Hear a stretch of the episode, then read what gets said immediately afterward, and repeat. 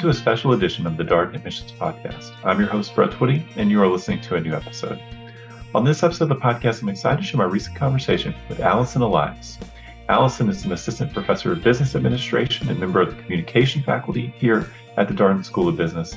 And she and I recently connected to talk more about her background, what she enjoys about teaching at Darden, her recent book, The Rise of Corporate Feminism, as well as two of her electives, negotiation and women, gender, and work.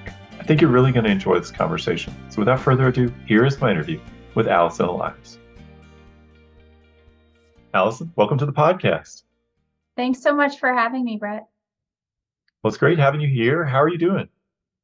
Thanks. I'm I'm doing great. I um we just finished up Q1 uh, first quarter here in the residential program, so doing some grading and getting ready for Q2 to start.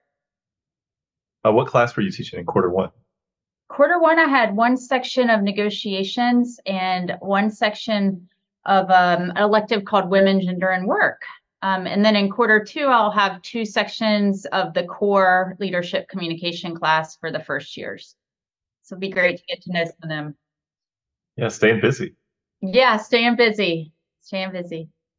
All right. Well, let's talk a little bit more about you. We're going to talk about the electives you mentioned, negotiation and women, gender, and, and work a little bit later in the conversation. But before we get there, just want to set the scene and give our listeners a chance to get to know you a bit better. So tell us a little bit more about you. Who are you and what's your background? Sure. Um, I uh, grew up in Roanoke, Virginia, so just a couple hours away from Charlottesville, and um, always loved school. Um, wanted to figure out a way to never leave school, so led me into academia. Um, I I came to UVA for uh, my undergraduate and my graduate degrees, and um, actually got my PhD in history. I studied modern women's history um, and business history. Um, and while I was finishing my dissertation, I uh, worked as a research assistant at Darden for the Institute for Business and Society and um, did some case writing and, you know, supported different projects and courses. And um, I went I went off to teach elsewhere, but um, got really excited by the opportunity to return to Darden and um, and yeah, just got back here a couple years ago as full time faculty so interesting to think about. You don't hear a lot of PhDs in history who end up working at a business school. Yeah, you know, um, especially in a communications area, uh, some of them end up more in like a strategy area when thinking about you know global strategies or markets or how how economies develop.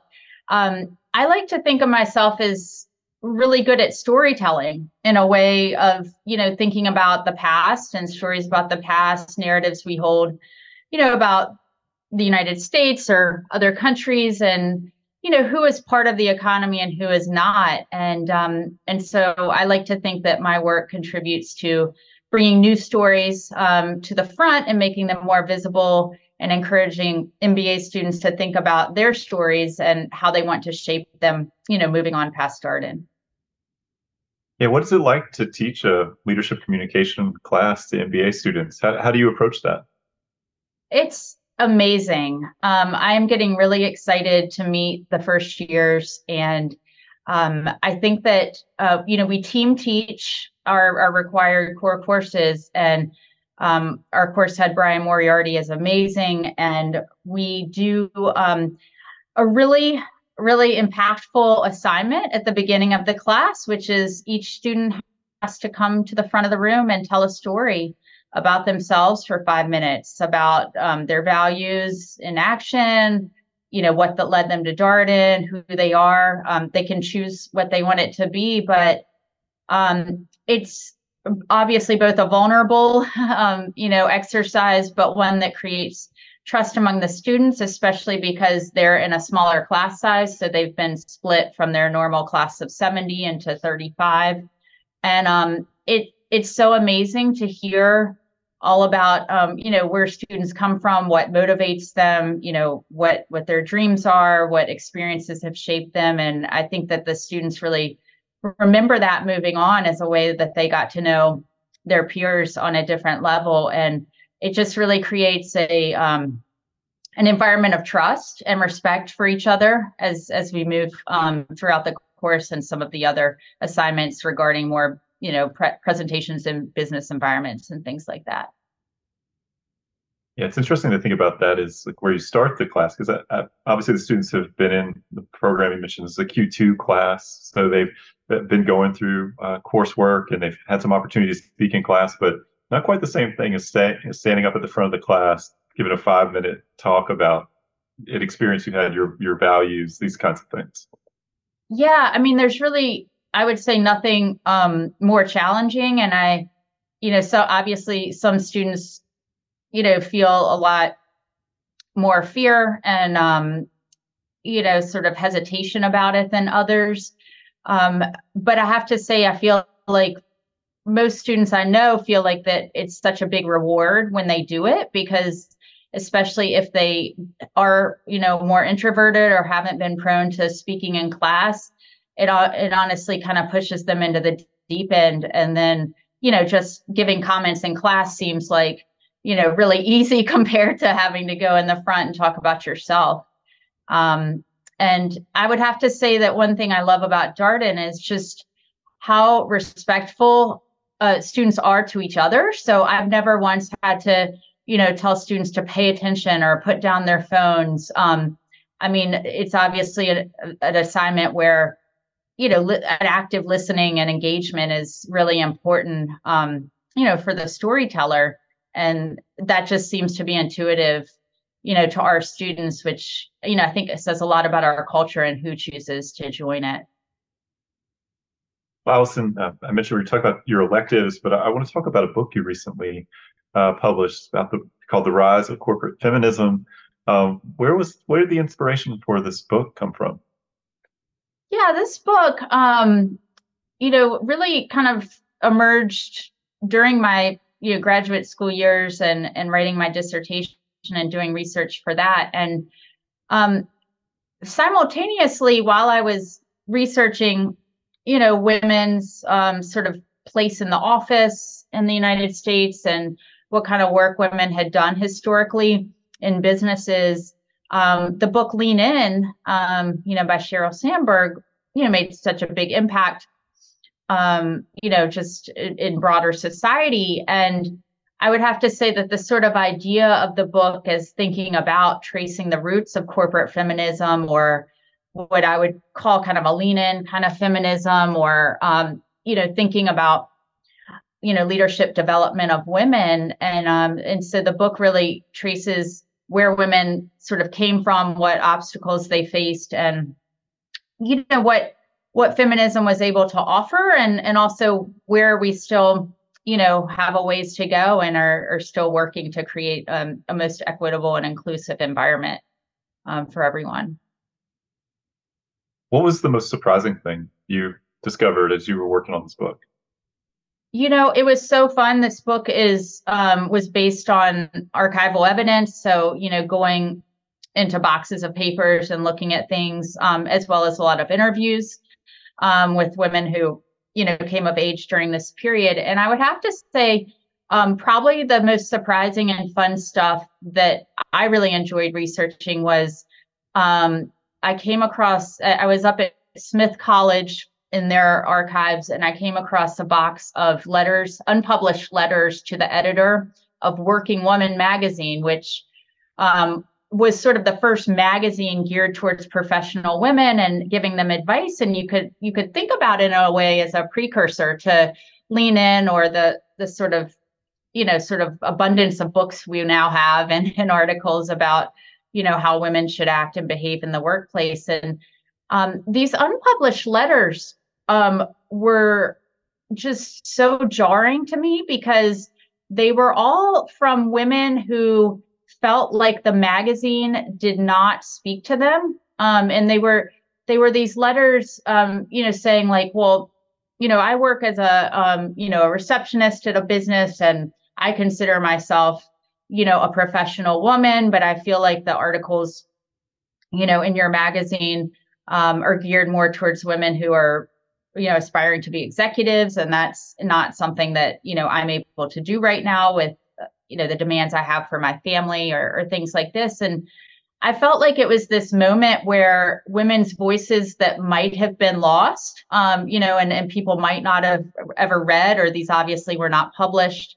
Um, you know, I was able to bring those into into the book and you know have them be published and have these voices kind of live on, um, so that we kind of understand the complicated situation of the emergence of women into the C-suite um, and how other women um, how that made other women feel to have that sort of happening, but feel like they couldn't figure out how to get there or do it um, because of a number of different constraints they might have faced. So, what would uh, for you? I mean, there's probably there's undoubtedly many takeaways uh, from your book, but what stands out to you as you think about the book and and like maybe one of the key takeaways?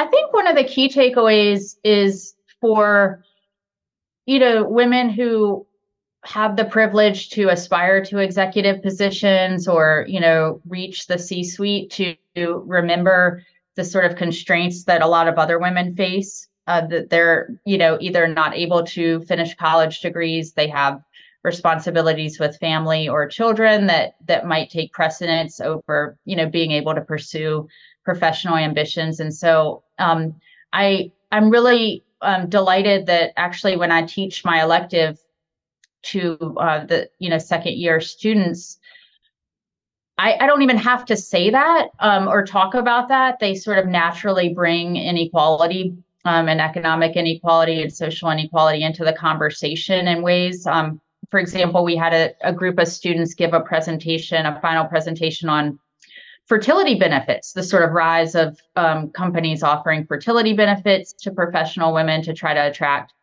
you know, women and and um, and you know kind of um, you know help pay for these or defray the cost. And um, you know this group focused without my nudging at all on um, you know what this meant for a lot of who was left out basically of you know this privilege um, and the fact that to get these benefits you know you had to be working for certain you know highly esteemed companies and be in sort of professional roles and also have a formal employment contract. So if you were a contract worker or you know contingent worker, that's not going to be some you know you don't have that kind of medical coverage. And so um, yeah, so those were all things that you know our students are are such critical big world thinkers and think about social problems so much that um, being at Darden is is such a great fit for you know seeing seeing that come to life um, because Darden students really have ambitions to you know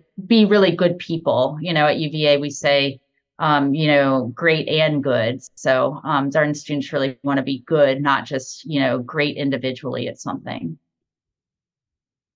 so i'm curious uh, folks spend some time on your faculty profile. They'll notice that your areas of expertise include gender and, and social movements. And i wonder what attracted you uh, to these areas. You know, really growing up um, in Roanoke, I grew up in a, a, a sort of traditional suburban, um, you know, community, and um, you know, was was privileged enough that my mother, um, you know, stayed at home and, and raised four kids. My father worked as a physician, and um, you know, I had, uh, you know, it it was it was uh, you know a great upbringing. I had a lot of, um, you know, amazing opportunities, but it was also one where um, it was a little bit out of the ordinary, um, you know, for the friend, you know, my friends' moms to have jobs. Um, and um, or at least to you know have kind of a professional career so to speak and um, i just became really interested in looking you know even as a child i was when I was 13, I remember, you know, my parents sort of said, okay, now you can start babysitting for the neighbors and, you know, you're to, you know, start earning your own money. And I, I remember I was really the worst babysitter. I, I was not a good babysitter.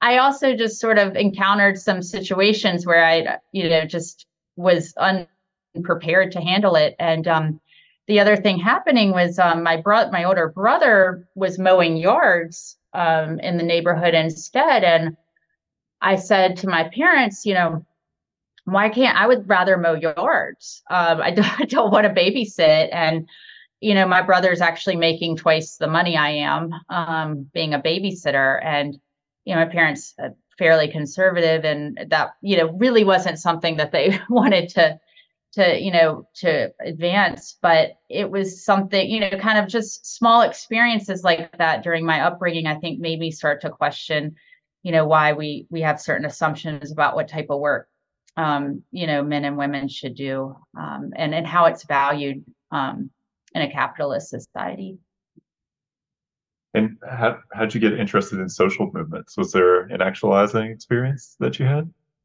You know not not so much. I think it was just being interested in these great moments of change um, and maybe they're not even worth calling moments because it takes a long time you know for for big social um, changes to happen and social norms. But um, as I started started to study women's participation in the economy and and the type of work women have been doing have, have been doing for you know decades and centuries um, i just became interested in those moments where there were shifts. And i think that that's what led me to um, you know study feminism at first. And um, you know more recently i you know am interested in more recent you know you could say social movements like Black Lives Matter and Me Too, and um, you know movements that maybe take place um, just as much on social media, um, you know, as you know, sort of in as, as, much as collective bodies coming together, but you know, people sort of um, organizing on social media. I want to talk about uh, your electives now, and I'd like to start by talking about negotiations. I know this is a class you taught also in the executive MBA program, which is which yeah. is always interesting to me as somebody who leads recruitment for our professional degree programs. But what do you enjoy uh, about teaching negotiations? I love teaching negotiations because we learn by doing. Um, and I think what I, I love about it is that in some ways it's a really challenging class to teach because you have people coming from all sorts of different backgrounds or you know comfort levels with negotiating. You know there's people who especially in the executive MBA program have been negotiating contracts you know maybe large government contracts for for many years. Um you know and then you you get people who don't really feel like they have taken place you know or take taken um been a part of negotiations much at all. And um, I think that part of the joy of the class is that even the people who think that they know how to do it. Um, just the the sort of practice and the types of exercises we do, and the way the class builds on itself, um, and sort of previous the learnings from previous negotiations sort of play into the the next uh, week. I think you know students really come away with with something. Um, you know whether that's a huge jump or kind of just being able to examine their tendencies. Um, it's also a very self-reflective class, so I tell students that um, you're going to get out of it what you put into it. And a lot of it is, you know, examining your own tendencies and, you know, how you tend to, um, you know, go through the negotiation process. So we do a lot of um, work on, um, you know, we have an assignment that's a personal goal statement. We, um, you know, give feedback um, to each other, you know, formally after the negotiation. We analyze you know a negotiation experience in the class as our final paper. And so um, students are really able to customize um, the course and the content to to really speak to the questions they have about themselves as negotiators.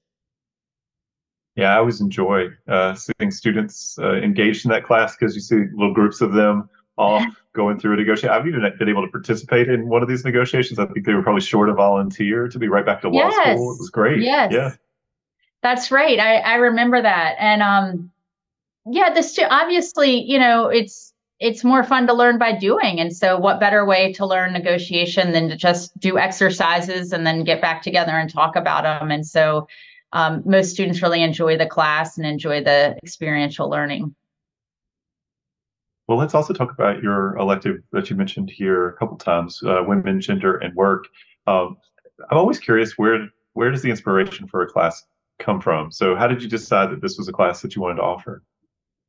Yeah, um, at past institutions, I've taught um, classes that were titled "Women in Leadership," and um, I debated, you know, when I was designing the selective and forwarding it to the curriculum committee, I sort of debated what I was going to call it, and I I decided I wanted to include both women and gender in the title, with the reason being that um, you know the protagonists of a lot of our cases are um, you know do identify as women, and um, you know where those sorts of stories are less common in business schools.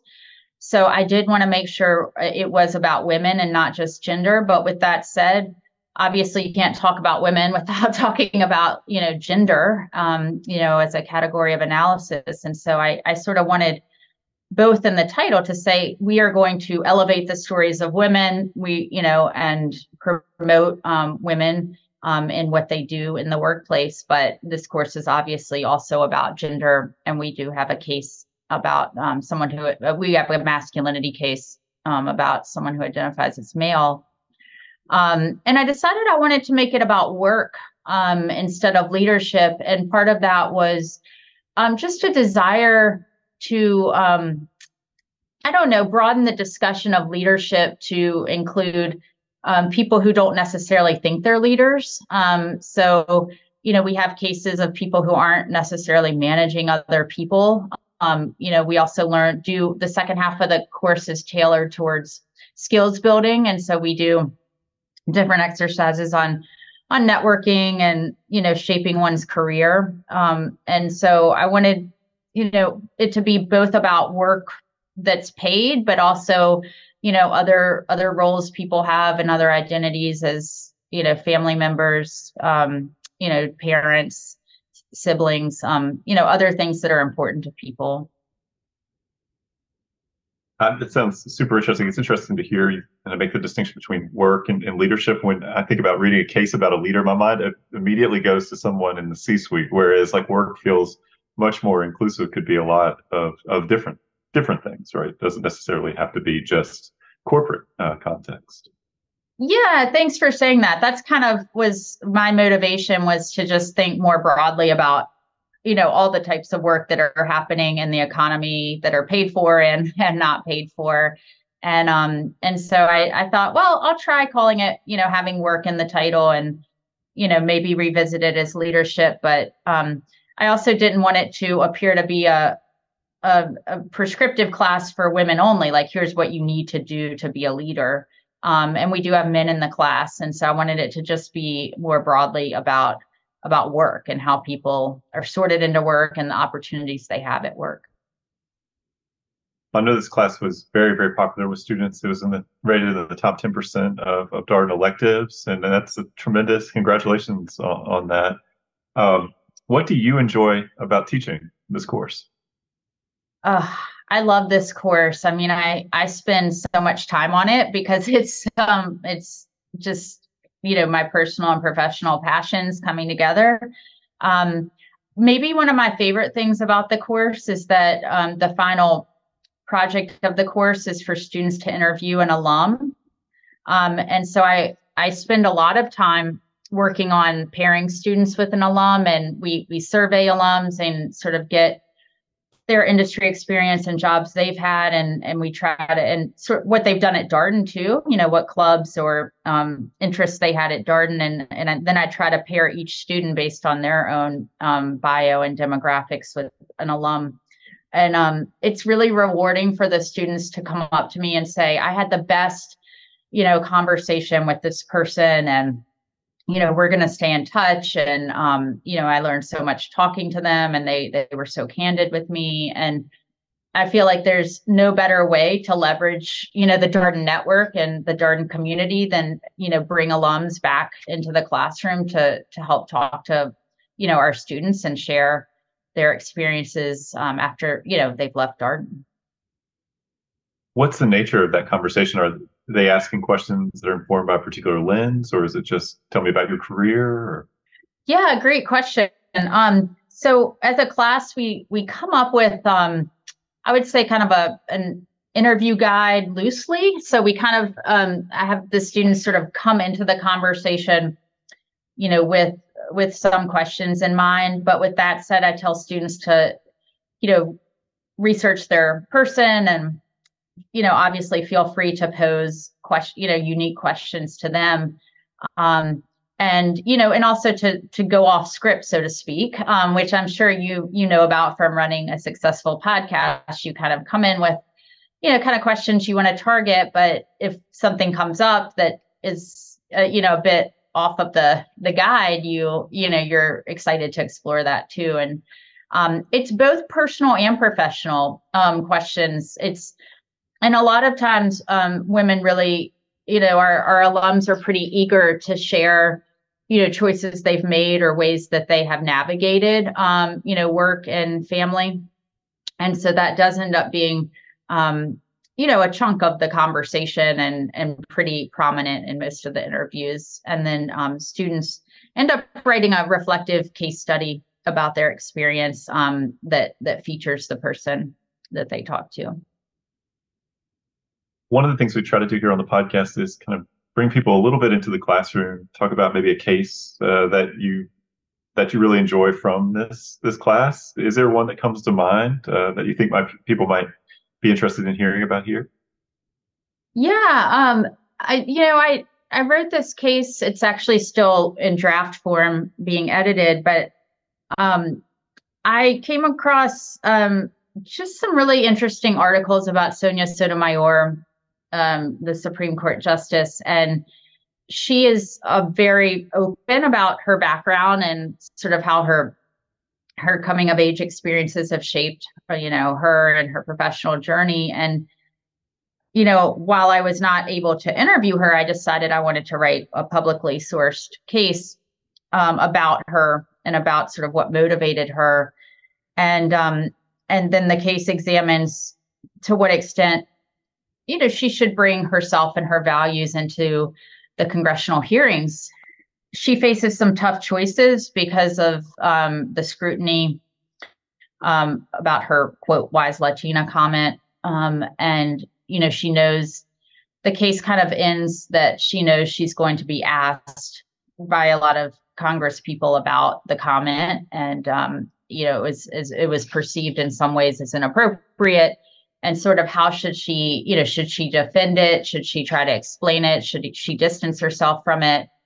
So a lot of it was about the, the case really brings up an interesting conversation in class about um, you know when when people feel like they can share their identity and then when people feel like they might need to scale back. And we we sort of talk about it over the course of a career. And then we sort of look at um, how she um, you know talks about the comments after she is confirmed as Supreme Court justice. And we talk about how, you know, maybe throughout the course of the career, um, you know, you have different approaches to deploying your identity or or how you manage your identity um, at work. And, you know, we talk about, you know, what what people think about that and, you know, what is their plan. Um, and so I feel like I really like that case because I just like the story and it, it's interesting to students to get to you know think about what she said and watch videos of her.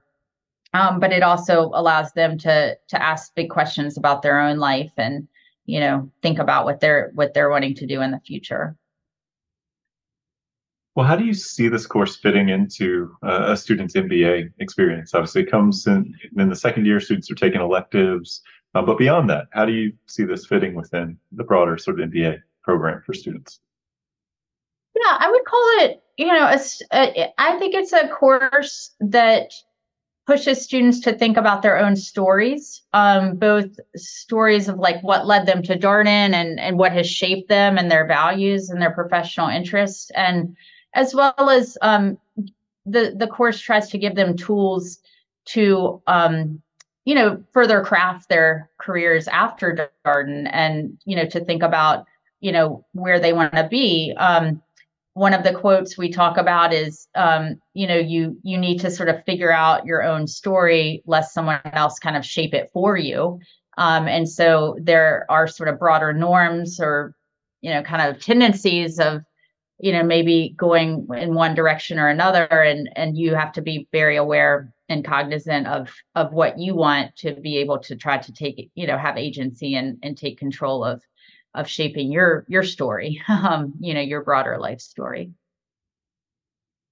so last thing uh, what what's your favorite thing about darden what, what do you enjoy uh, about the school community Oh, I just I love the students. I love that the students are at Darden to learn and engage and uh, learn from each other. Um, and they're open to, you know, personal growth and learning about themselves. And um, it's just really just the best best place to get to teach. Um, you know, with students who are really committed uh, to the academics. Um, want to do more reading, you know, like I have, you know, these long lists of recommended readings um, for my women and gender class.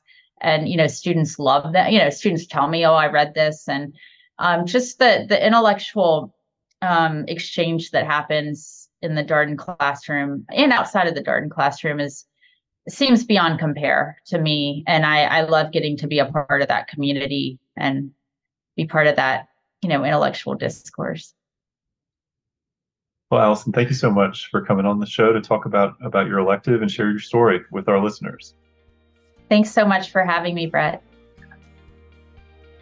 And that was my interview with Allison Elias, an assistant professor of business administration and member of the communication faculty area here at the Darden School of Business. As always, if you have any comments, suggestions, requests, anything you'd like for us to cover here on the podcast, we're all ears. We can be reached at Darden, that's D A R D E N, at virginia.edu. Until next time, stay safe be well, and thanks for listening.